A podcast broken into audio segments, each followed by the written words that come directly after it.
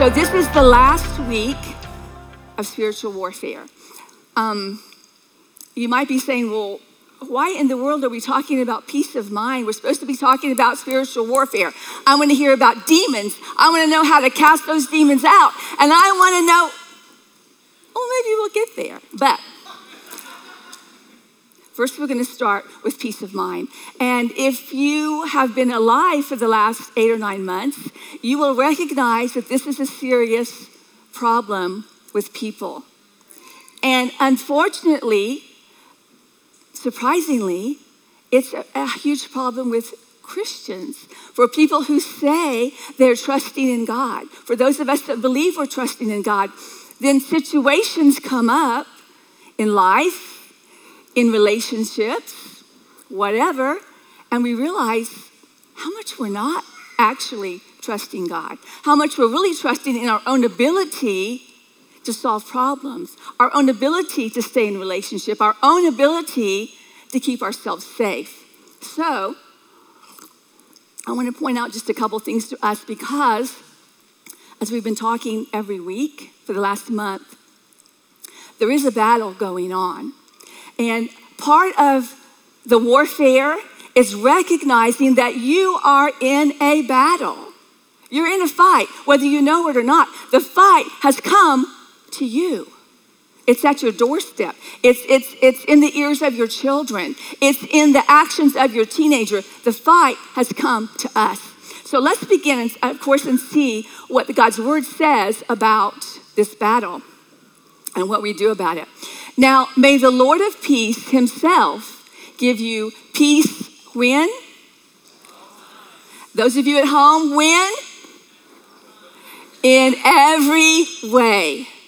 Now, I don't think that leaves out a single situation, a single scenario, a single person at all times, in every way.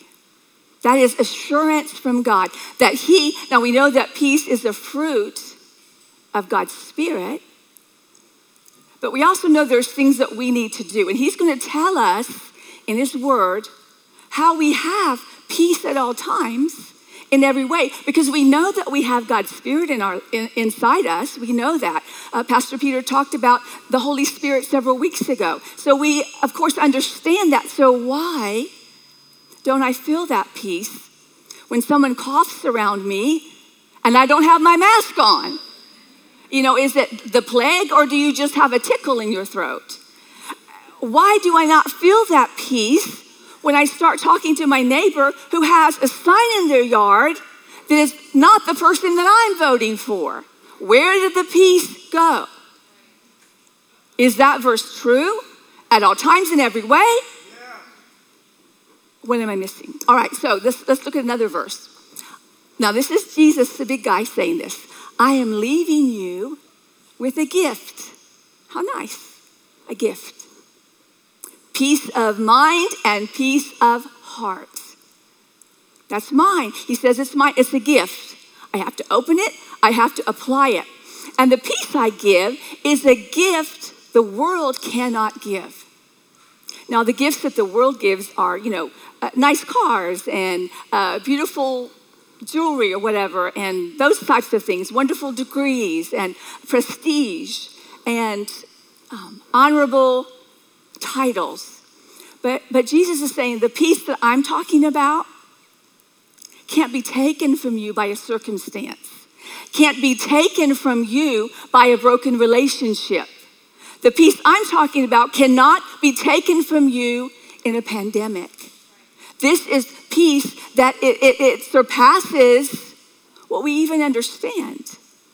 So, based on that, based on the fact that I'm giving my children a gift, that gift is peace of mind. How much would you pay for peace of mind? To lay down at night in your bed the pillow isn't a stone. You're not awake all night. You have peace of mind. The pandemic is still raging. We're what on the third, fourth, fifth, sixth wave now? I mean, I don't know, but it's it's it's resurging again. And the thought would be, oh no, oh no, I didn't wear a mask to Publix. I didn't. All good thoughts. But when they rob us of our peace, it's wrong. So don't be troubled. Don't be troubled. Don't be troubled. And don't be what? Don't be what? But God, you didn't know about the pandemic when you said this. You didn't know that was coming. Don't be. Does God know everything? Has He, has he provided for every contingency? And still He says, don't be troubled. Don't be anxious. Don't let your mind, mind be in turmoil and rob you of the gift that I have given you, which is peace. How much money do people pay to get peace? Prescription drugs to get peace of mind have increased and increased and increased because people don't have peace of mind. All right. Here's something I want you to understand this morning. In spiritual warfare, the main field of battle is the you know, we want we, we think about all these things that represent spiritual warfare.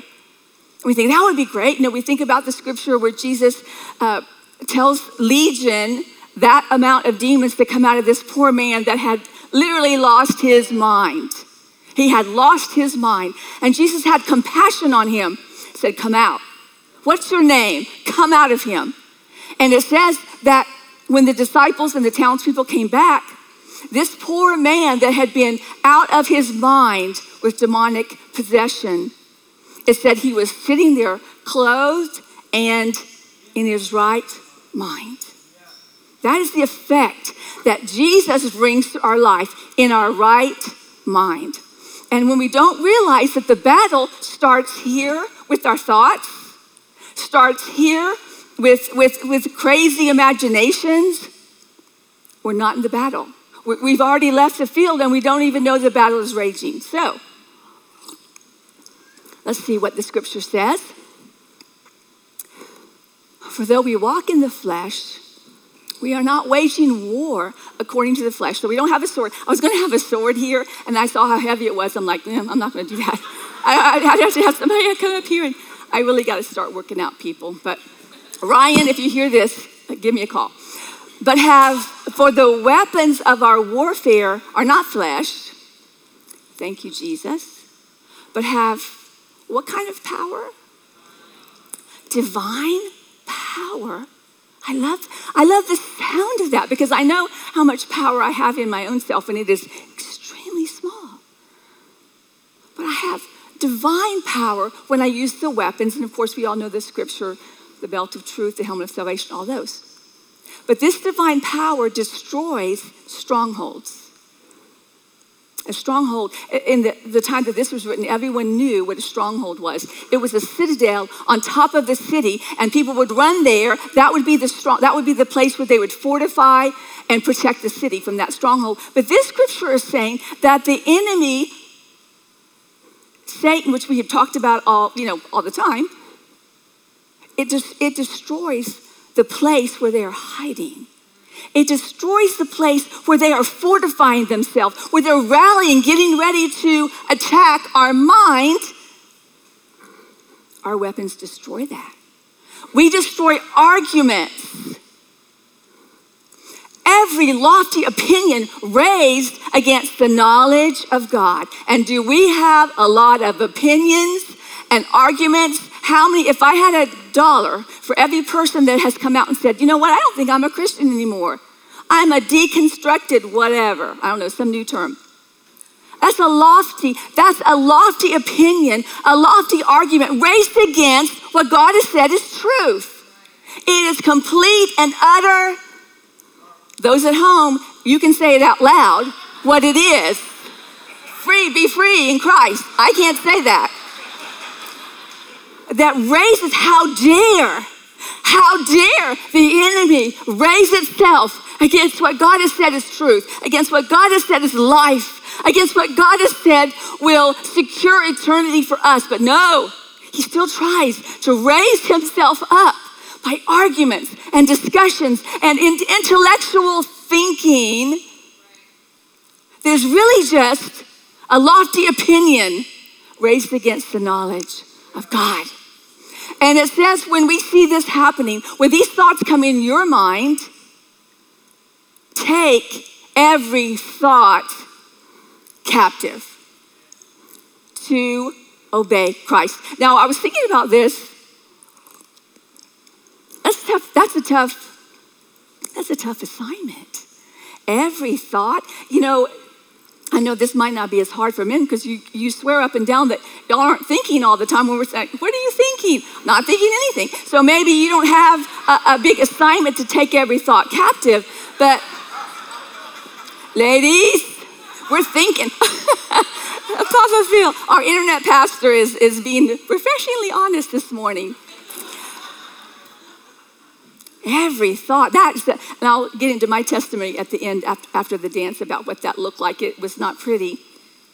But the, just the very thought quickly, taking every thought captive. And he's, remember now, early in the verse, he's talking about warfare. And when we think about all the stories we see and all the movies we've watched and, you know, documentaries and stuff, captives, you know, we, I know we had the Geneva Convention and captives are supposed to be treated fairly. But honestly, if you were a captive, you were not treated fairly. So when we capture that thought that has raised itself up against what God has said to be truth, we're to take that thought and treat it like a captive. We don't have to be nice to it. We don't have to be pretty to it. We don't have to feed it, which of course, you know, we do, but in real life. But that thought needs to be treated like an enemy. An enemy because it is an enemy. If, it, if that thought that's in my mind, and we'll give some specific examples in a moment, if that thought that I'm thinking, thinking and thinking and thinking and thinking,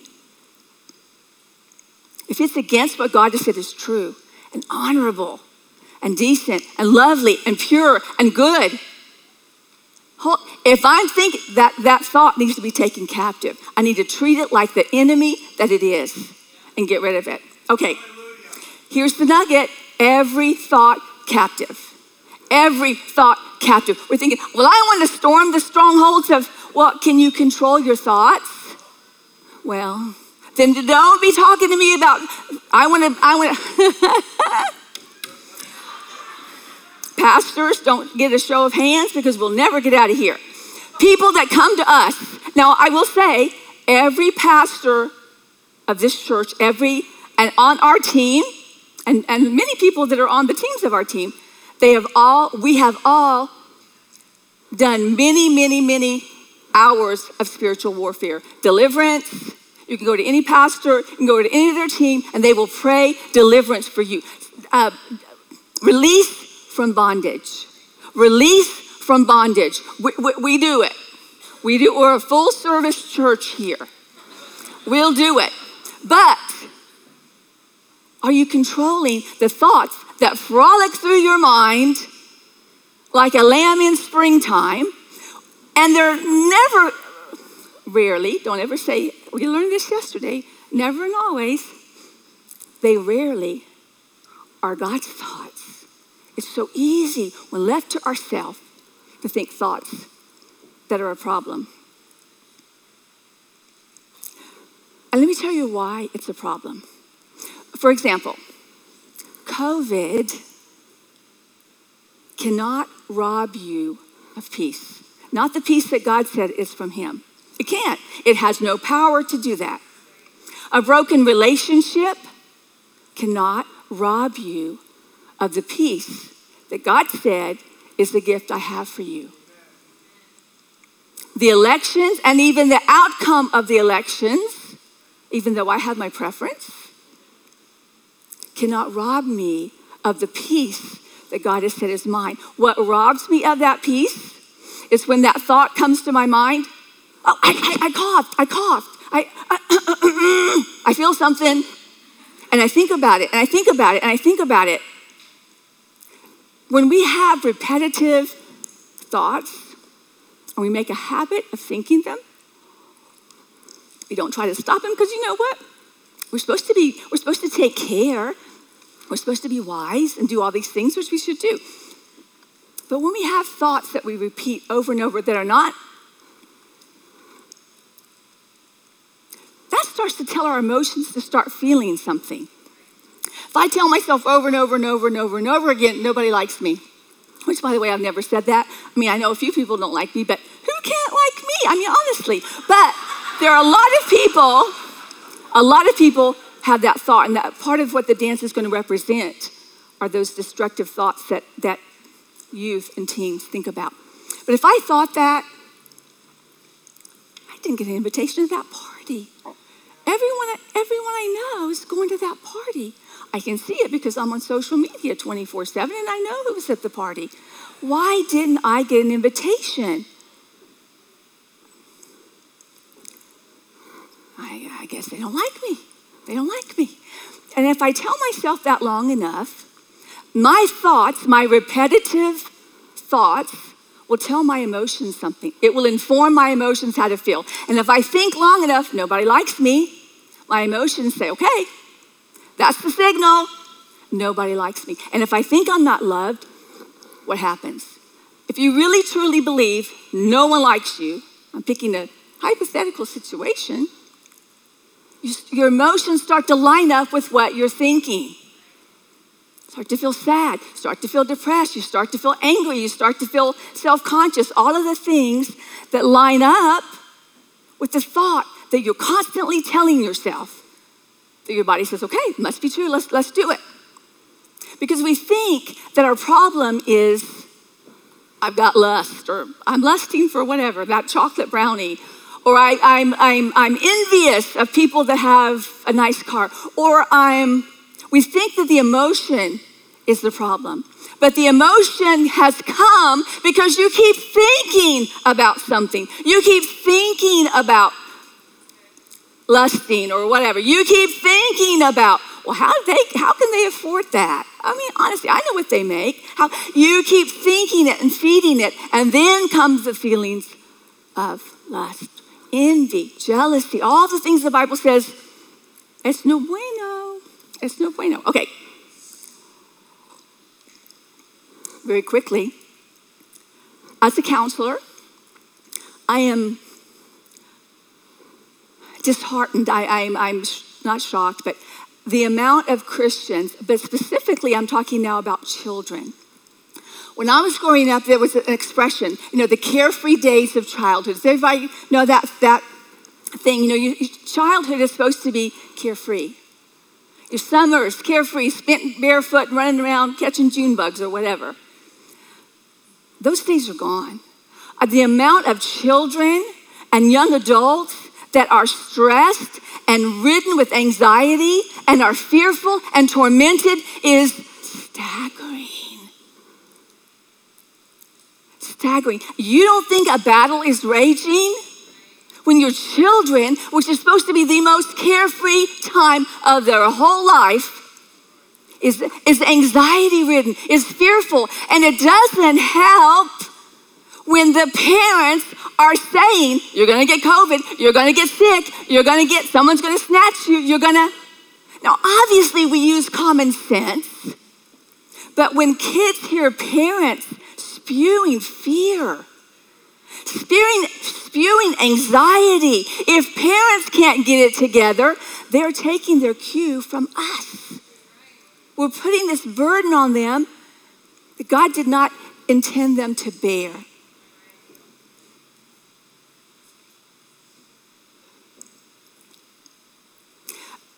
Before we have the dancers, if they want to um, come and set up, please. The, just the mental health aspect alone of just one, one circumstance. And we're just, we're just using, we're ganging up on COVID today because everybody knows about it. The mental health implications from eight months of lockdown is hitting those of us in the mental health profession like a tsunami. I'm telling you, the children, the young adults, and the parents that are frightened it's staggering because Jesus said, Don't be afraid and don't be troubled. But we're troubled and we're afraid and we're bothered. And we don't seem to have any more peace than, than Joe and Susie. I'll dance off the stage. Joe and Susie, who don't have the Lord. So, what we wanted to do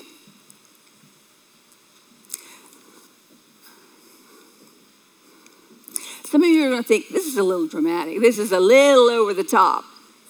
But I need you to recognize you are in a battle, and half of you don't even know it. You're sleeping, you're doing whatever. It's like, well, I didn't see a demon. I don't, what, what battle?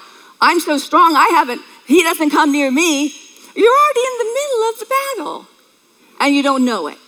But my, my main thing for this morning is I want us to realize how much our youth are in a battle. Not like when I was growing up, it is nonstop onslaught with social media. And sometimes I believe that Christians compartmentalize our faith.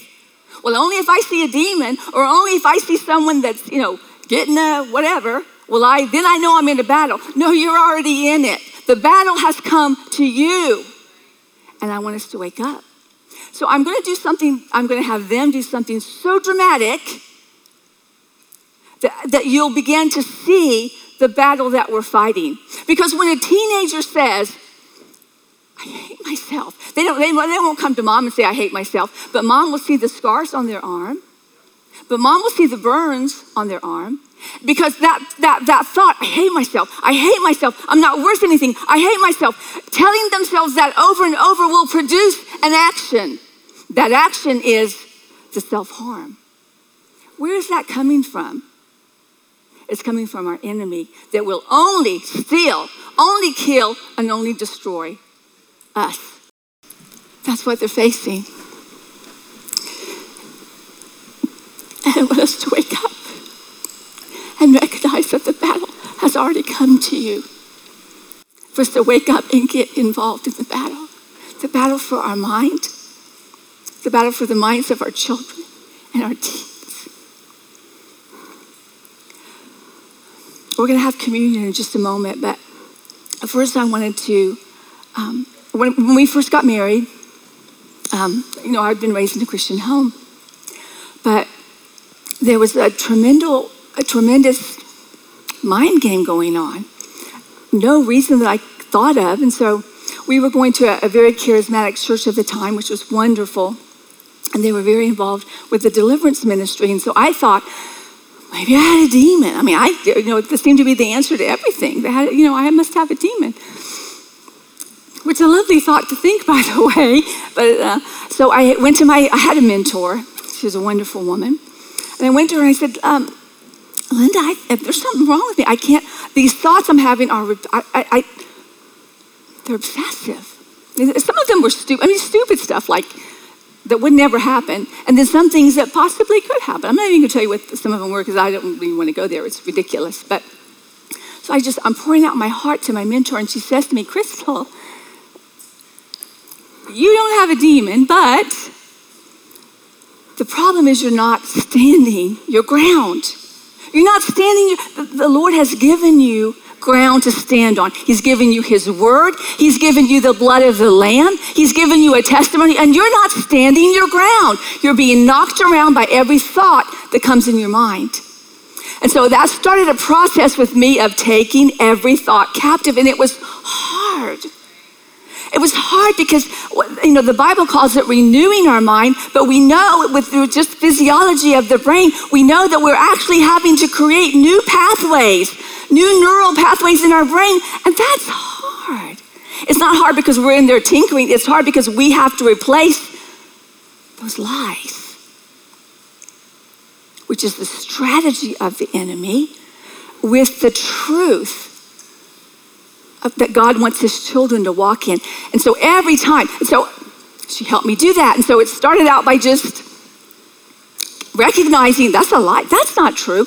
So I would start to say out loud, I look like an idiot, by the way, driving in my car at work. That's not my thought. That's not my thought. That's not my thought. I mean, I looked ridiculous. And this went on for months. That's not my thought. And then I was reading in Revelation how the saints of old and us overcome him. And of course, we know by the blood of the Lamb by the word of our testimony. And they weren't so afraid of serving God that they would lay down their life. I'll take two out of three of that, please, if you don't mind. I'll take the blood of the Lamb. I'll take the word of, te- of his testimony. And I started speaking out. But the thing that really, and the pastor will join me, the thing that really cinched it was when I started praying for the people I was criticizing in my mind, praying for the people. I'm just going to use my husband as an example because no wife will be able to identify with anything else unless I say, so let's just say I criticized my husband for whatever. He was too handsome. Why are you so handsome? So I was criticizing him in my mind why he's so handsome. But then I thought, I'm going to start praying for him. Oh, Father, thank you that you made my husband so handsome. Father, thank you that he's blessed. Thank you that he's, and I pray and I pray and I bless him and I speak blessing. And you know what happened? What stopped coming after a while? that thought. Why? Because I was blessing and not cursing. I was building him up and not cursing him. And the enemy hates that because he wants to kill, he wants to steal, and he wants to destroy anything that's made in God's image. So, Pastor Mark's going to join me. We are going to have communion. If you would stand, please. And the reason why this is important today is because that one of the things that Jesus shed blood for when that crown of thorns was jammed on his head, that blood was shed for our peace of mind. And we need to appropriate that. Um, I'll do our last verse. Oh boy. Oh boy. How did I run out of time, people? Do not be anxious about anything by prayer and petition with thanksgiving. Present your requests to God. The peace of God, which transcends all understanding, will guard your heart, will guard your mind in Christ Jesus. Amen. I don't know if this is on. Yes, Pastor El Guapo. Thank you. El Guapo. Uh, Look that up at home.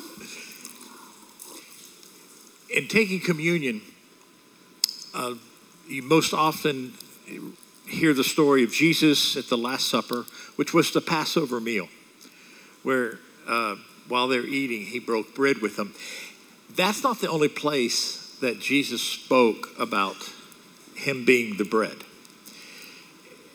It, that the Passover meal was really a targeted explanation to the Jew that that he was the completion of this Passover meal. But Jesus is talking to the crowd who he went to spoke to in the book of John, where they're going, Isn't this, didn't he grow up among us when they were arguing it? He's telling us to do all these things and to think all these things, as we heard today. And Jesus came back to these words to tell them.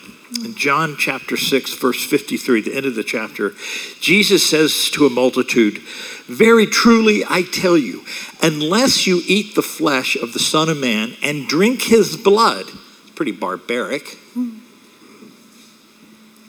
you have no life in you. Because Jesus many times has said, I am the bread that comes from heaven. You see, we are to take his words. Unless we take his words in us, we eat them, we put them in us. We believe that He is the Messiah. You have no life in you.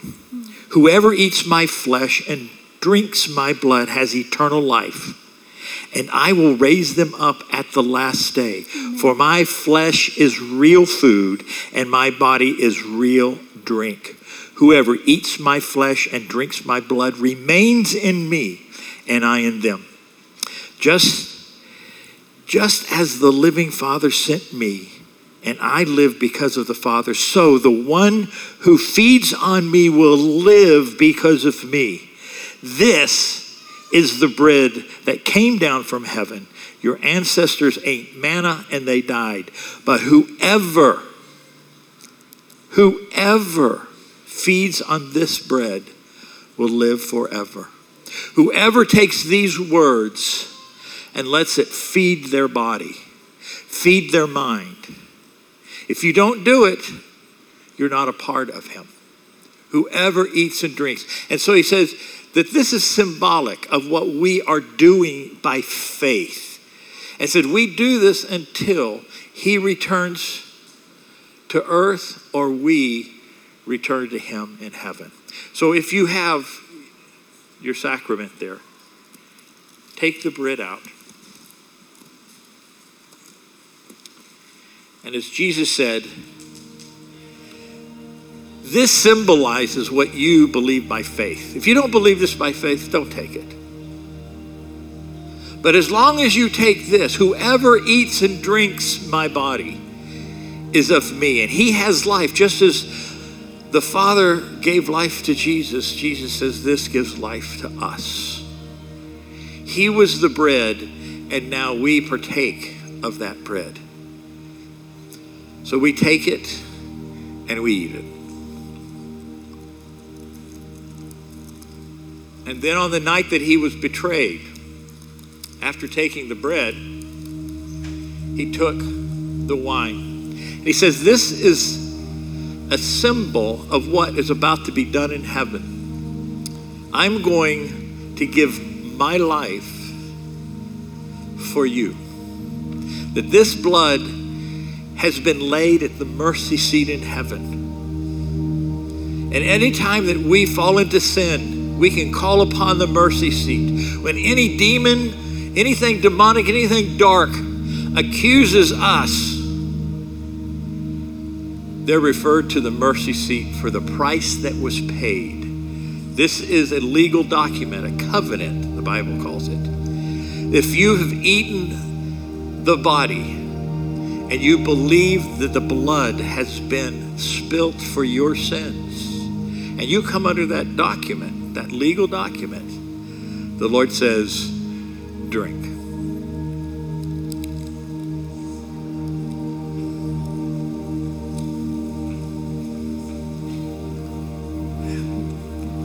Thank you for coming this morning. We believe that the body and the blood of Jesus is effective and it will produce something good this week in our lives. So we thank you for being here. We love those of you that are watching from home. We pray for you as well. Um, we love this body.